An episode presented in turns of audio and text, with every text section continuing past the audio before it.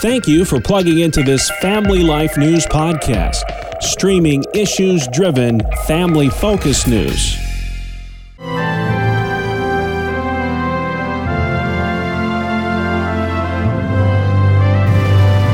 This is Faith Under Fire. Each Thursday on Family Life, we give voice to religious battlegrounds in this nation. I'm your host, Tracy Lynn. With us today, attorney Joe Davis with Becket Law. A U.S. Court of Appeals recently ruled that the Biden administration cannot force Christian doctors to perform sex reassignment surgeries. Joe, would you unpack for us how this case even got started?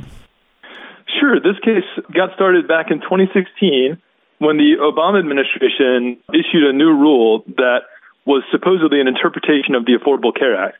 And what the rule said was it's sex discrimination to be a healthcare professional if you won't perform and ensure gender transition procedures. So you have to either actually be involved in these procedures yourself. If you would perform like other similar types of procedures, you have to do gender transitions, or you run the risk of losing all of your federal funding. So we're talking about crippling financial penalties.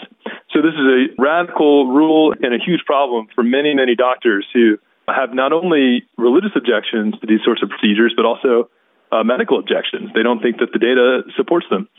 So this case started in 2016. A group of uh, Catholic hospitals and a university sued the administration. There was a, a, parallel case in Texas involving the Christian Medical and Dental Associations, which is a nationwide uh, organization of Christian doctors.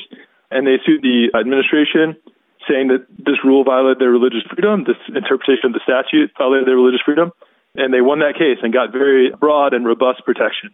Excellent. So, what does this Eighth Circuit Court of Appeals ruling mean for other faith based doctors and hospitals around the nation?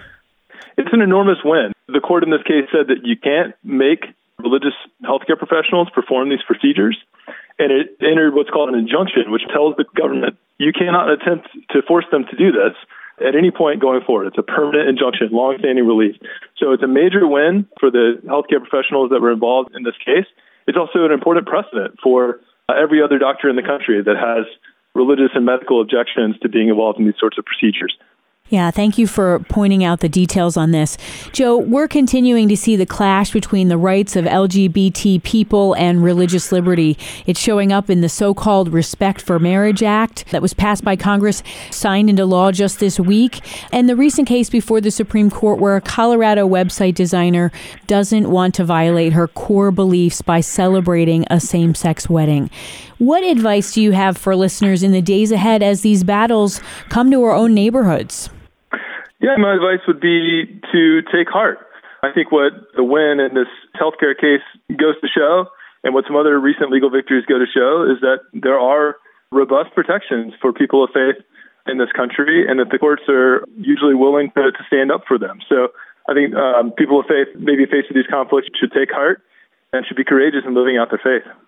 Excellent. And is there anything else we can do to be proactive in protecting what God values in our own lives and communities?